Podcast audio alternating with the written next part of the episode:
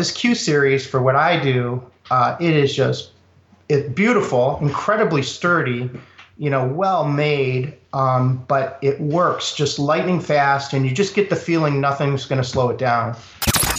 Welcome to the Think It, Make It podcast with your host, Eric Royer. All about turning your ideas into reality with a CNC router, tips and tricks, new products, interviews, and much, much more.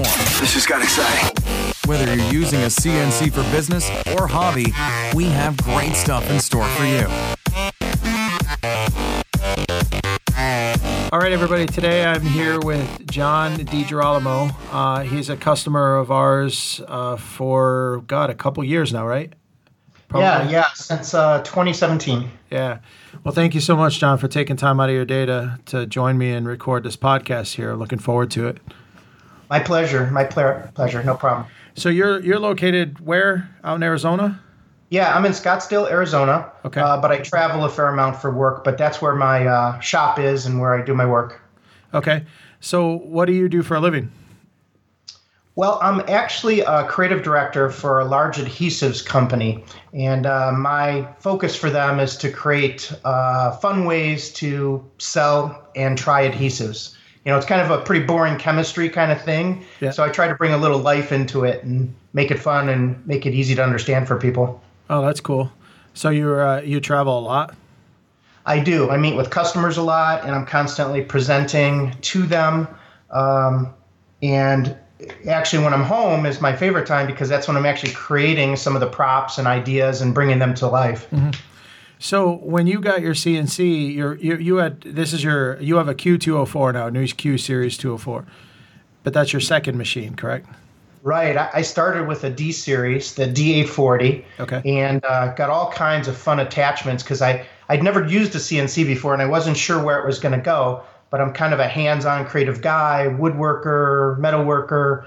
So I thought, you know, let's let's get a bunch of tools. So I got the foam cutter, I got the drag knife, I got the 3D printer head, just a lot of different uh, attachments to work with. And slowly but surely, I, I sort of experimented with most of them, you know, and found good uses for them. So what what was the reason that you decided to buy a CNC in the first place? Yeah, well, you know, I, I try to stay current with technology, both on the computer and with my tools. And I just saw it as a huge opportunity. And, uh, you know, I spent years making, trying to make templates to make nice circles and to do things manually. And I just thought, wow, you know, this machine would resolve all of that for me. Um, although I'd never used one and there was a pretty good learning curve once I got in the groove, I, I just reach for it before I reach for any other tool now. Yeah, that's awesome. I'm glad to Yeah, hear it. and I mean, I have a big top uh, shop full of tools. You know, I, I mean, I've got just about everything in there. Um, so this is my go-to tool now. So would you say most of your usage of the of the CNC is for uh, business or or personal stuff? I would say uh, right now it's 50 50 uh, because I continue to expand my knowledge base on the machine by trying different things. Um, so even if it's something like making a sign for a neighbor or for someone in the family, you know, it increases my skill set for what I can do quickly for work. Okay. Um, so it's it's a blend for me, but there's probably not a week that goes that I'm not using it for something. so what type of things do you use it for for your for your work? Let's talk about that side for a little bit.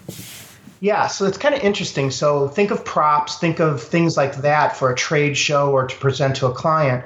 So I might make, I do a lot of acrylic work. I do a lot of uh, uh, logos onto acrylic. Uh, I have made acrylic assemblies that can be put together to demonstrate, for example, on foam products where you can actually squirt foam into this assembly and watch it expand and actually push a, member inside of the clear box. Um, a lot of tabletop pieces and demonstration pieces that I'll I'll cut out. A lot of times it's just a profile cut um, to make something that I can show or that I can bond. So it's it's super handy for that. So do you have some pictures you can maybe send me afterwards so I could put it on our show notes page so people who are listening can see some examples of what you do? Yeah, definitely. A lot of times too, it may just be a part for an assembly. Um, I've done some aluminum things where we make a, a press, a hydraulic press to take pieces to failure. and I can't get a part for it, so I'll I'll machine a part for it. Yeah, that's one of the nice things I, I like about having a CNC is you never know when you're going to need uh, something. And uh, I remember one of a while ago, I, I had an old uh, washing machine in an apartment I was renting, and there was a, a part on the top that you used to hold the agitator down, and the, the washing machine was so old I couldn't get this part anywhere. And so I sat down with, at the time I was using SketchUp, and I, I drew it and was able to machine it out of a piece of plastic and put a threaded insert in it. And I had a working washing machine for two years till I moved. So it's kind of Yeah. neat.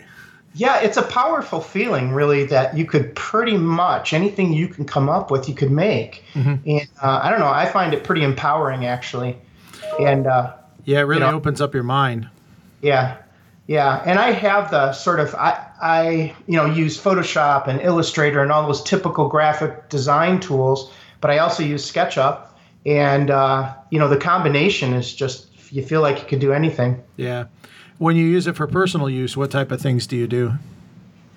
Yeah, most of the time I'm going through tutorials and trying to expand my knowledge. And I'd mentioned some signs, so I've made some signs for family, um, done some engraving for friends and family. Um, it's mostly that type of a thing. So mostly wood you're working with, or kind of a broader? Well, you said plastic for. Yeah, for a lot of a lot of plastic and, and wood. Yeah. yeah. What now? What are you using for software for CAD CAM? Uh, UCCNC? Okay, so that's what runs the machine. What are you designing your G code in? Yeah, so that would come out of uh, uh, VCarve desktop. Oh, okay. So you're using VCarve desktop. Um, yeah. What do you think of that software? I mean, what's the learning curve been like for you?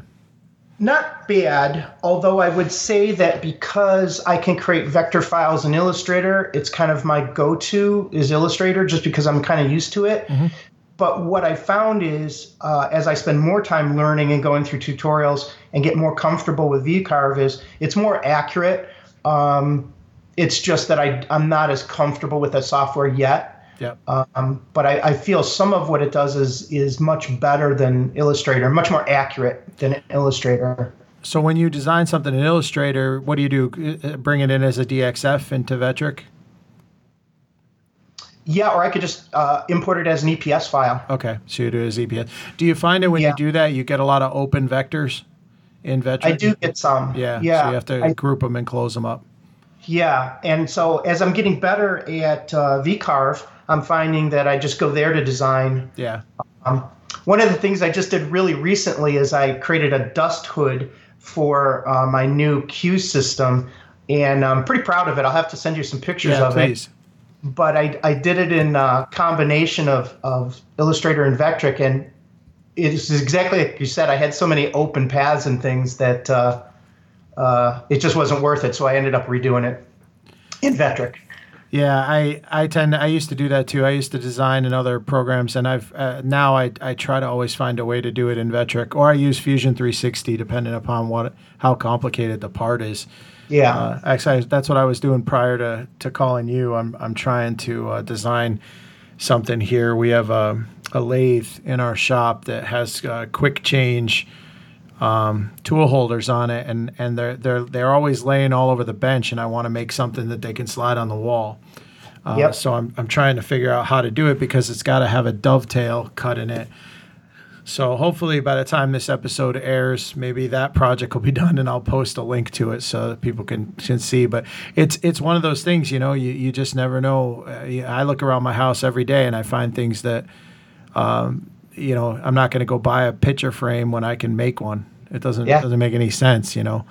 Uh, yeah. my wife and I are starting a project now where we have our family room in our basement uh, that has been uh, just painted and we have nothing on the walls. And so she's like, "Well, I got to go to Marshalls or one of these stores to go find picture frames." No, I said, "Uh, "We're I think what we're going to do is we're just going to blog about decorating this lower level of my house just with things that we we design and make on the machine." Uh, I think that'd be kind of cool just to give some people an idea. It's certainly going to save me some money. Uh, Yeah. uh, the honeydew list will get longer, but yeah. I, I love just experimenting with it and, and learning and growing and you know expanding uh, what I can and can't do. I just don't feel like there's a limit. I know. I had uh, recently a neighbor came over and he uh, repairs some furniture for people, and he had a, a carved drawer face. And I wish I'd taken some pictures of it, but I don't have any. But he needed to make another one exactly like it. So I went through the process of of mapping it and then letting the machine recarve it, and it was a great experience, and it came out really good. Now, how did you map it? How, what was the process you used for that? Uh, I used the touch probe. The touch probe. Um, okay. I guess it's called. Yep. Yeah, yeah, and I went through and I, you know, sort of learned through that process. I had to do it a couple times to get it fine enough so the quality was where I wanted it, and uh, it was an interesting process, but uh, it worked out really well for me. That's cool. Yeah, I, I've that's a product I, I don't use as much as I I'd like to. Uh, so you you when you uh, you did you actually use the UCCNC uh, plugin to probe it off, or did you do it manually? I did it with the plugin. Oh yeah, and uh, and how was the end result? Was it good? Yeah, it was surprisingly good, and um, you know I think I would do it again. Uh, you know I've learned some things. It was a you know, it took some time um, to get the detail I wanted. I think it ran overnight to actually map it all out. Yeah. Um, so it was a little more time consuming than some of the other things I've done on the machine. I was just going to say too. I think that's one of my biggest surprises is actually how fast the machine is. Yeah. Uh, especially with my new machine now, it just blows through everything. Yeah. So fast. The 204 is definitely a, a, a, at least three times faster than the D series. So, yeah. Yeah. Now, when you uh, did the 3D point scan with the touch probe, so you ended up with a point cloud. You had to convert that to uh, STL. Yes, And uh, how Yes. did that go? Did you use Meshcam? I did. Yeah. Yeah, and that all went really good, really smooth. You know, just kind of followed the uh, tutorials and the information that was available, and uh, went super smooth. And then the cutting started. You know, and they did a rough, uh, rough cut first, and then I went back and did the finer cut. What did you use for spacing between your points for the resolution? Do you remember? Boy, I can't remember at this point, but that's where I did experiment and went back and found it was a little too rough the first time. Yep. Know, so went back and tightened it up and you know unfortunately tightening up increases the time Yeah. but uh, i got the quality that i wanted out of it Do, do you by any chance have any photos of that project? i don't unfortunately i should have taken some. I, I might have a quick little 10 second video clip of, of probing it off or something I'll, I'll take a look and send you a, a little package afterwards yeah, no, that'd be great. Uh, I'm sure everybody listening to this would appreciate that too. I, I've noticed a lot of people that listen to the podcast do go back and look at the show notes because if you're in your car, you can't see the things we're talking about. So Yeah. that's that's the only downside with a podcast for CNC is uh, it's a it's a very visual industry. So uh, I try to put as much as I can online for people to reference. But uh, yeah, so the probe. So do you use that a lot, like for other things besides 3D probing? Do you use it for like uh, probing centers of holes or try to locate a part or anything like that? I have played around with actually doing that with trying to locate a part with center of a hole, um, but I wouldn't say it's a frequently used item. Um, but I'm glad I have it, and a lot of times I think it's building this database of knowledge of what the capabilities of the machine are, so that when you get in that situation, you reach for that tool, and you know you're not fumbling around. So I guess over the last two years, I've came from absolutely zero CNC experience, you know, no software experience with it, and uh, especially all the attachments and equipment. There's a little learning curve. So I feel now I'm kind of ready to run, you know, Yeah. where I feel like I have a pretty good base knowledge. Yeah, no, that's great.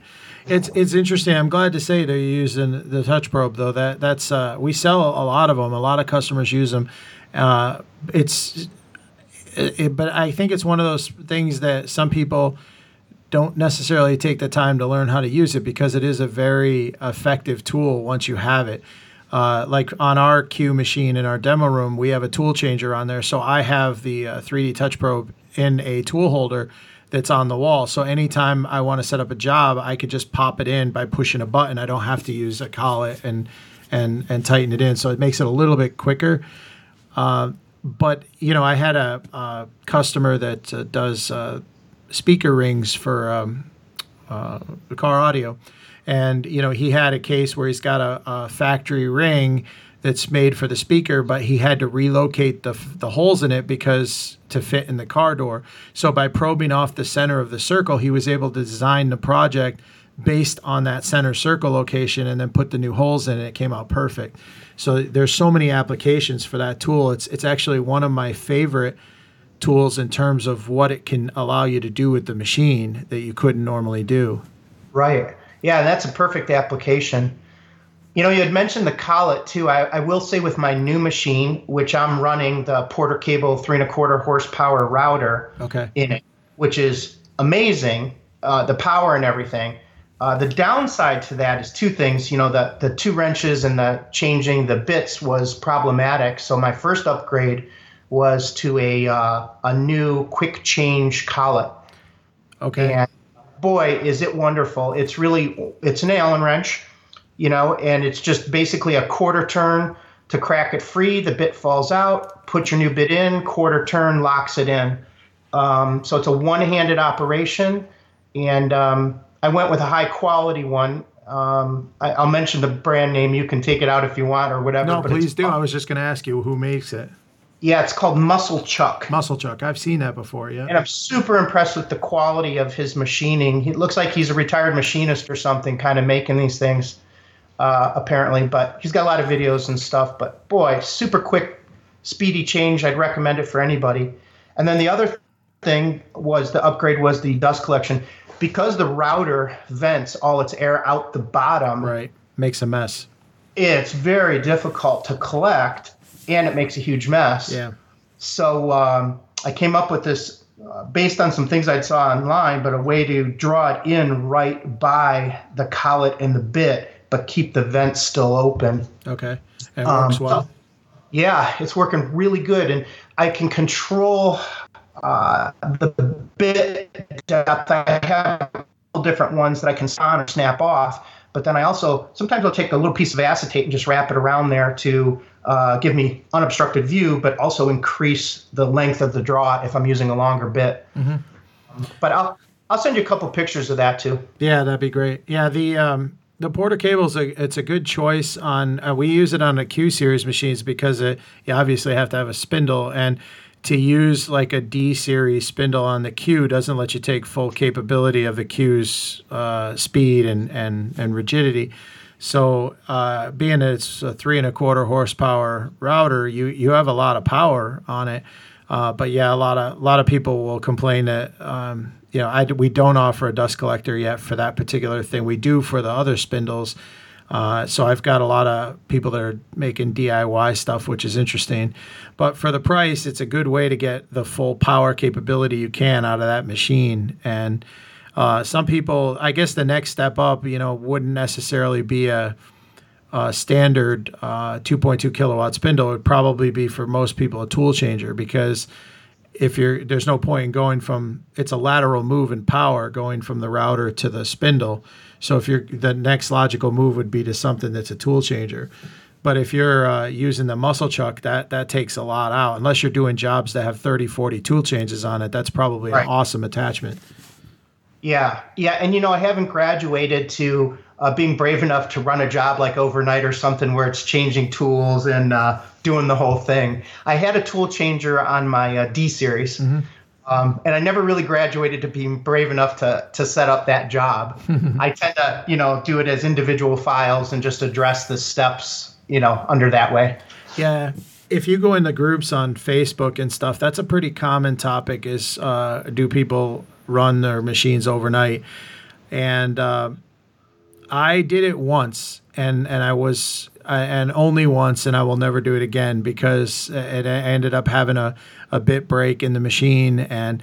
Uh, you know, it was fortunately no no damage, nothing happened, but it just kind of woke me up to the fact that, you know, I, I always tell people when they ask me, I, I don't, I'll run it in the room even if I'm not standing near it, but I won't leave uh, yeah. Because you never know what's going to happen. And there's videos online too that's interesting. Like uh, uh, people are holding jobs down with double sided tape or a clamp breaks loose, and then the bit starts rubbing and then it catches on fire. And that's like my biggest fear. So, yeah. No, I'm with you too. And you, I run it while I'm in the room in the background, or I might leave it for a short period of time. But I find you get used to the noises when it's working well, and yep. you get used to the noises when something very bad is about to happen. yeah, yeah, yeah. Because you'll hear the noise before you'll smell anything. Yeah. unfortunately. Um, yeah, that's that's very true. So, what do you think of the? Uh, what is your overall impression with the Q machine? Oh man! So first of all, this is not a paid testimonial, but I am so blown away with it. You know, it's uh, just night and day difference from the the other one. And I don't regret the D series. It was a great tool for me to learn with, but I I, I realize now that it was just kind of underpowered for what my thought is how I would use it. Mm-hmm. Um, so for a light user, smaller projects, what a tool! You know, it's great. But this Q series for what I do, uh, it is just it's beautiful, incredibly sturdy, you know, well made, um, but it works just lightning fast, and you just get the feeling nothing's going to slow it down. Yeah. Uh, so I mean, it's just for me enlightenment. It's been I've only had it for a few months, and it's just amazing. I'm glad to hear that. I'm glad you're happy with it. You know, we're we're really excited about the Q machines, and uh, I run ours every day. I try to run some project on it, and uh, I'm I'm always pushing it harder and harder and harder just to yeah. see. And I haven't been able to get it. You know, my bit is usually the limitation, how fast I can run because of the tool. Uh, right. So, yeah. It's yeah. a good solid machine. Have you used any of the attachments that you had for the D on the Q yet? Yes, a little bit. And uh, there's an adapter um, that I got from you that is wonderful, where I don't have to take out my spindle. Right. Um, you know, that's nice that I can adapt down and use the drag knife, for example. I actually have uh, cut a fair amount of vinyl lettering and stuff out of it mm-hmm. for work. Um, and, uh, you know, I like to have that option to be able to not take that whole spindle out. So that's worked out quite well for me. So when you use the drag knife, what do you do? Put something flat down over the T tracks on the table? Exactly. Yeah. I have like a cutting mat I'll put down, and then one of those sticky, uh, sticky sheets, which is I find to be plenty to hold the vinyl in place. Yeah. Have you seen the video we did with the new tangential knife yet? That's a kind of that's a really cool attachment. No, uh, so, no, I have to check that out. Is that uh, like the Donek knife? No, there, so there is the Donek. So we have um, we have three different drag three different knives now. So the one you have is the Stepcraft drag knife, which has the little rolling blade that runs on a yep. bearing. Then there's the Donek drag knife, which uses a like a, a, utility knife blade. So it lets you cut material that's a little bit thicker than what our drag knife. Can do. I was do. looking at that one. Yeah. And uh, that works great on the Q machine because you really need a rigid uh, gantry assembly to to have the to handle muscling through some thicker material. So it does work really well. Uh, unfortunately, the, the only downside that I know of that is you have to use a drag knife toolpath, which is only available in VCarve Pro. So if you have a desktop version, you can't because what it does is because the blade is angled, you have to actually program in um, these special pivots in the corners to turn it. And so it's if you look at your toolpath after you're done with the drag knife toolpath, you got these little arcs that are uh, that are coded in on every corner. Uh, I see, almost like uh, the tool lifting in the corner when you're V carving a sign, kind of. Exactly. Yeah. So okay. what happens is it the, the the center tip of the blade on the Donek is slightly offset from center, and um, so when you you have a corner pivot, it lifts the z-axis, but it leaves the tip of the blade still in the material. And then when it does a pivot, uh, it causes the entire blade to swing in that direction. So if you actually if you watch the videos on that, it's uh, you would think that the steering of the blade is actually stepper controlled because that's how it looks, uh, but it's not. It's it's just using these these tool paths. So. Um, you know, for those people that have VCarve Pro, it's it's a great uh, attachment for stuff. Um, the the tangential knife now that we just released that. So basically, what that is is that uses a um, it's an oscillating blade, so it goes up and down a lot like a jigsaw, and the uh, blade itself is steered by a stepper motor. So what what it'll do is when, if you were to put foam or gasket material or foam board or you know pretty much the, the, any kind of softer material in there, um, it, will follow the vector. So you'll create your toolpath and you'll just say cut on the line, and it'll it'll follow the vector all the way around as it as it cuts it. We just put a video out yesterday. I'll put a link to it in the show note. Um, it's it's really really a cool device. There's a lot. It opens up like for instance, if you wanted to do leather, leather is a very Yeah. difficult material to cut. Our drag knife won't do it because the blade's not tall enough. The Donek will do it, but you have to have a uh, a, a good vacuum table to suck the material down because leather will has a ripple effect in it. Um, the tangential knife, uh, because it's oscillating, it's it's it's essentially sawing its way through the leather as it's cutting. And you know, even if the material is not perfectly flat on the table, it still does a great job at it. It's it's a really cool, you know, product. Um, not that I'm trying to pitch it in this podcast, but when you're talking about drag knives, it is nice to have a new option now. Uh, because there was always a limitation between ours and the Donek of what it could and couldn't do. And now with the additional uh, adding of the tangential knife, there's pretty much nothing we can't cut on the machine. And then Yeah, I'd be very interested in that. So I'll look that up um, because even just cutting foam board or something like that, you know, it's kind of a weak spot um, for me right now. Yeah, yeah, foam board. I, I come from the model airplane industry, so we, we used to make a lot of um, model planes out of uh, like foam board you can get from Dollar Tree, and it's you can't really cut it with an end mill because it heats up and it tears. And uh, the Donek blade will do it, but yeah, again you have to do these tool paths. And it, this the new tangential knife though it's it's super easy to cut stuff out. You know, so if you're doing sign work where you're to print a graphic and lay it on foam board. You could put that on the 204, set your XY0, and then use the tangential knife to, to cut out the profile around the graphics you printed. So there's there's so many uses for it. Um, and I guess that's one of the things that that's good with what where the direction we've taken is that the multifunction aspect of it.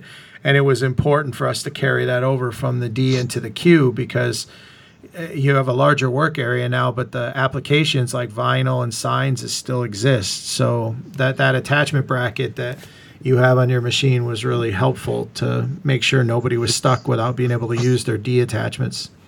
Yeah, and I think that is definitely um, played a huge part in me selecting Stepcraft was the versatility because I do such a you know grab bag of different projects, and I'm always trying to think up something new. The ability to use those attachments, whether it's the hot wire cutter or the drag knife, um, you know, that's huge. Yeah. Well, I'm glad. I'm glad you're happy with everything. That's that's awesome. Um, now, do you do anything on the side for business? Like, do you make anything that you try to sell, or it's just mostly for work and or personal use? Yeah, at this point, it's just work and personal, and uh, you know, um, having been a furniture maker, you know, I I did a lot of marquetry. If you don't know what that is, but Yeah. it's just basically cutting pictures in wood. Yep. And I did it old school, you know, like like they used to do. Yep. And uh, one at a time, sawing one piece into the other piece at a bevel so that they snug up and beautiful stuff. You know, you know, sort of traditional big bouquets of flowers and stuff, but huge time consuming. And uh, you know, as soon as I got my CNC machine, I'm just like, oh my gosh, you know, I could save so much time doing it on on this machine. Right. So one day I think I'll probably go back and uh, start building some tables and things again and using the Stepcraft Yeah. to uh, cut some marquetry. Are you familiar with Amazon Canvas software?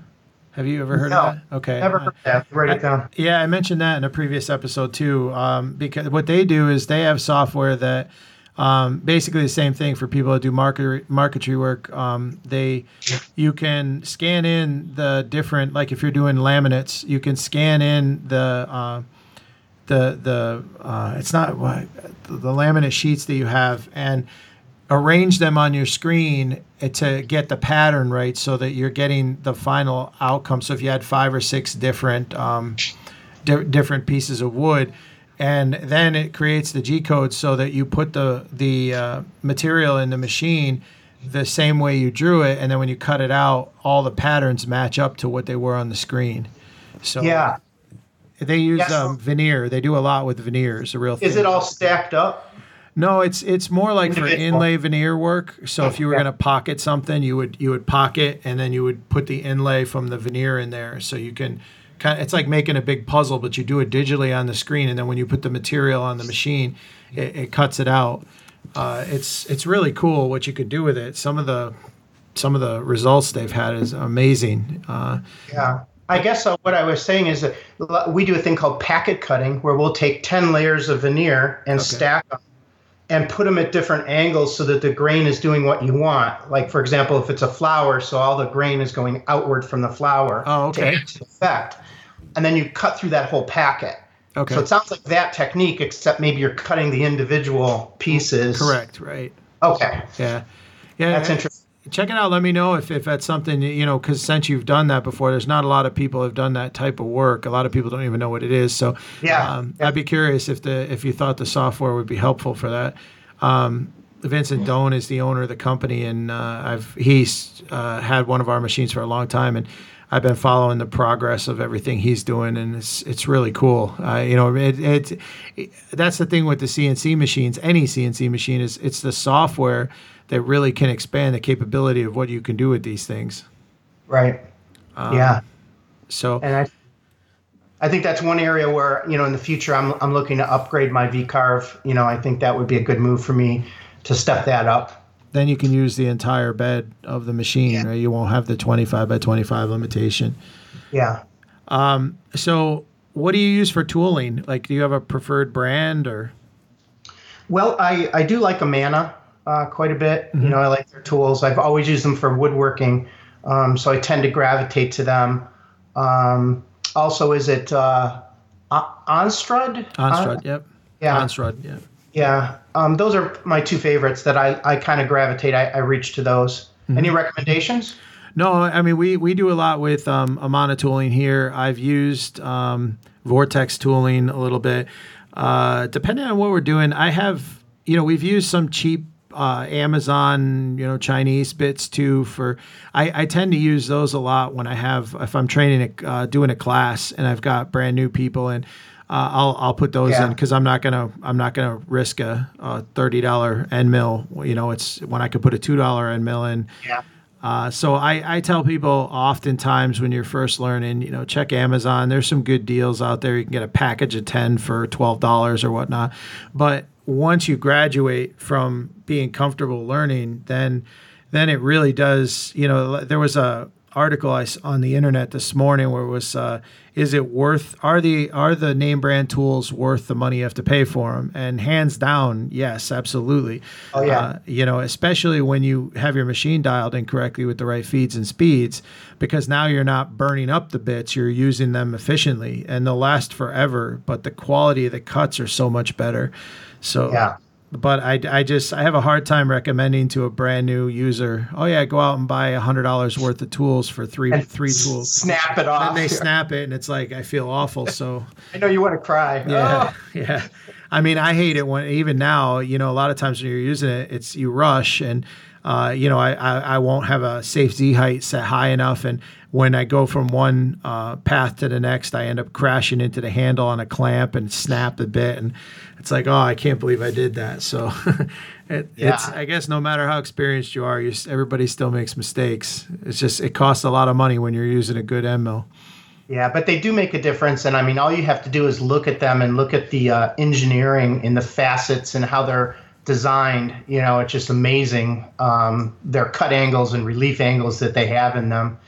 And uh, unfortunately, I went through a couple learning how to mill aluminum, and uh, was a sad moment or two. Yeah. But uh, I tell you what, though, if I highly recommend uh, the piece you put together on aluminum, I thought it was really in depth and it really uh, it works well. Um, Good. I'm glad that was helpful. yeah. The uh, do you so you're doing uh, plastic cutting? Are you using the Amana O flute uh, bits Yep. for plastic? Okay, so they have that mirror finish where they got the ribs on the side of the uh, Yeah. And that keeps the bit cool. And man, it's amazing what what the results those bits produce. Yeah, that's the one I was referring to. I mean, it's a it's a piece of art in itself. Just Yeah. how you know, it's a beautifully made bit. Yeah, once you dial the feed and speed, man, it cuts like you might as well be using a laser. It's the same results you get out of it. It's uh, they're excellent. Um, so on work holding, what do you do typically when you're when you're holding on products? Do you use uh, clamps or tape or mixture? Or, Yeah, so I have. Uh, I, I guess on the D series, I was almost always using tape. okay, double-sided tape, and I get a really nice one that I order online, um, and it works really well for me. I will say, as I stepped up to the Q, um, maybe with the added speed and the power, I've had a few pieces pop loose. Mm-hmm. So I'm not I'm not relying on the tape so much. I'm, I worry about it a little bit. So uh, combination of tape and clamps or screws. Screws. So yeah. I've put a sacrificial board in down on my um, on my bed, and I'll screw into that board to sort of hold my pieces down. Mm-hmm. We uh, I, I, um, I did a video a while ago explaining that because uh, on the D series machines, I always recommend people put at least a half inch MDF over it to use it as a, a spoil board. Uh, and so I had a couple people I told that, but what they would do is they would screw the material down. They wouldn't think about where the screws were, and then they would end up being in the tool path, and they would oh, crash yeah. a bit. So one of the things that in a combination of using double sided tape is nice is if you draw it in Vectric, you can you can have a toolpath that puts your holes in for where your screws are going to go, and know for sure that they're not going to be in the way of your toolpath. So when I what I'll do is like if we're putting plywood down, I'll I'll I'll put the plywood down, hold it with two small pieces of tape so it doesn't move. I'll run a, a hole drilling tool path that'll come over and, and pop the holes in where I need to drive screws in and then I can screw it down and then I can run my job because you're designing both the job and the hole tool path in the same file. Right. And, and then you can run the job and, and you can confidently know you're not going to crash into a steel, you know, screw. Uh, so again, it's just one of those things that I think you just you learn, you know, over time, or you learn the hard way, and then it's like there's got to be a better way. Yeah, now that's a smart way to do that. And then, uh, of course, you know the pieces I'm cutting out, if it's profiles and things, I'm I'm just using tabs now where I didn't before. Um, but I'll add some tabs in so that no centerpiece flies out and gets caught in the bit or yeah, anything like that. Exactly. Um, yeah. So right now, I mean, you've been using you've been using the CNC now for a couple years. I mean, do you do you still have challenges? Like, is there there a big challenge you're dealing with now, or something you want to learn right now that's kind of Oh yeah, for sure. I you know I can increase my knowledge of the software, both UC uh, CNC as well as uh, Vectric. You know, I just think I, I need to grow with that. Um, but I'm not a code guy. You know, I'm more the other end. I'm more the I could draw it, but mm-hmm. to write code and stuff has been a little bit challenging. So as I learn more about the G code, um, you know, it's just helpful to go back in and restart a job or know where something went wrong or um, that that's my weak spot. That's where I need to grow a little bit. All right, it sounds like I need to go to work and make like a G code for dummies type videos. Oh, that, and, and that would be so helpful because it's it's the black hole, it's the great unknown kind of me, you know. Um, it's it's one of those things that you know every customer that, that buys a machine if the first time they'll ask do i need to know how to code because they're scared of it and the the the real answer is absolutely not. You don't ever need to touch G code if yeah. you don't want to. But as you advance, yeah, like you're saying, you know, you have a job, you have to restart it. It is kind of nice to look at, look at the code and know, okay, this is a, a, a rapid Z movement, or here's a tool change right. command. Right. And here's where I want to go in and restart this job. You know, something happened. You you stop a job and you you don't want to blow an hour's work. You want to get back in there. Right. Yeah the basics is is uh, something it's it it doesn't hurt you know even if you're not a coder it doesn't hurt to know some of the basic G code commands and M commands. Um, so yeah, it's it's something that uh, now I guess I stayed away from it with the D series line because again it was mostly first time users and you don't want to scare anybody away, but you don't want to add any added complexity to their learning process. But now with the the Q series, especially if you're using a tool changer, because there are commands you can put right in the MDI and UCCNC like for instance if if the tool changer has tool 1 in it right now and I I wanted to grab tool 3 because I'm I'm only using that I can type in you know in the right in the MDI um, you know M6T3 and it'll put tool 1 away and automatically grab that. So that one line of G code does this cool thing and it's really not that complicated to learn. Yeah. Yeah that would be super helpful I think. Yeah. So if you were starting out again, like if you you you're going back to you know buying your first CNC, what's uh what's one thing that you you wish you you knew then that you now know that would have maybe helped that process along a little bit? Yeah, I that's a hard one because uh, there there was a pretty good learning curve there. I, I, really did struggle the first you know month or so trying to make things work and just understanding how it all worked. Um, you know, I think I probably could have bought bigger. Mm-hmm. Now that I know more of what it's capable of, I probably could have jumped right into something like a Q series and and not had to make that second year switch. Mm-hmm. Uh, although I don't regret it because you know it was a great tool to learn with and probably a lot safer to learn with than this big powerful tool. Mm-hmm. Um, but for me, I, I, for me, if I had to go back, it's just the learning curve was the the struggle for the first month. But once it started to click, it was it was fine. Yeah. So if there's one thing you wish you had right now, though, that would help you, like a, a tool or software or website, anything. I mean, is what would your like wish be with regards to that? Yeah, I've definitely been looking at that Donek drag knife. So I'm going to take a look at your tangential uh, yeah. knife. I've been very interested in getting one of those for, you know, cutting something thicker than vinyl, but uh, thinner than acrylic or wood. Right. Um, definitely leather, cardboard, foam board, something like that where I could do some product packaging, mock-ups, and things like that. And then on the software, you know, I would love to upgrade my software from uh, desktop to maybe pro. Yeah, uh, that sounds like a good. Uh, that would definitely be a good um, thing to do, especially with the Q, so you could take advantage of all that space. Yeah. Right.